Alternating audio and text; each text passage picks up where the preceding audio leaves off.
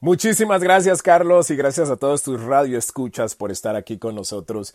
Pues les quería contar que el segmento pasado conversamos acerca de la ley de infraestructura, que contiene una cláusula que introduce regulaciones y monitoreo más severo contra las criptomonedas.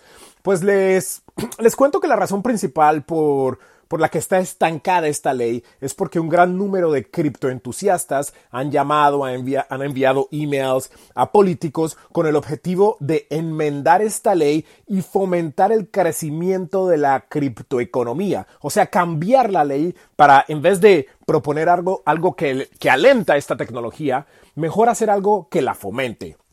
Y les cuento que mientras tanto, todo el valor de las criptomonedas ha estado subiendo de manera acelerada. Bitcoin, la criptomoneda más grande del mercado, está en alrededor de los 45 mil dólares. Ha subido un 18% durante los últimos 7 días. Ethereum, la segunda criptomoneda del mercado, está más o menos por los 3 mil dólares en este momento, con una apreciación de un 23% los últimos 7 días.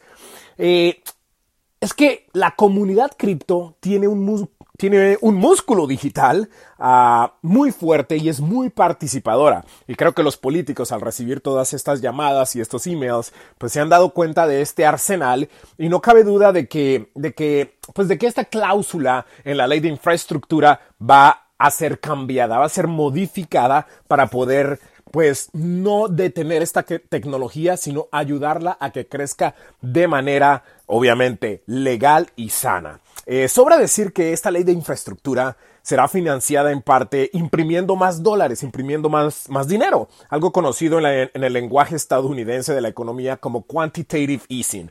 Y a la larga, la impresión de, de dólares, la creación de dólares, lo que hace es crear inflación.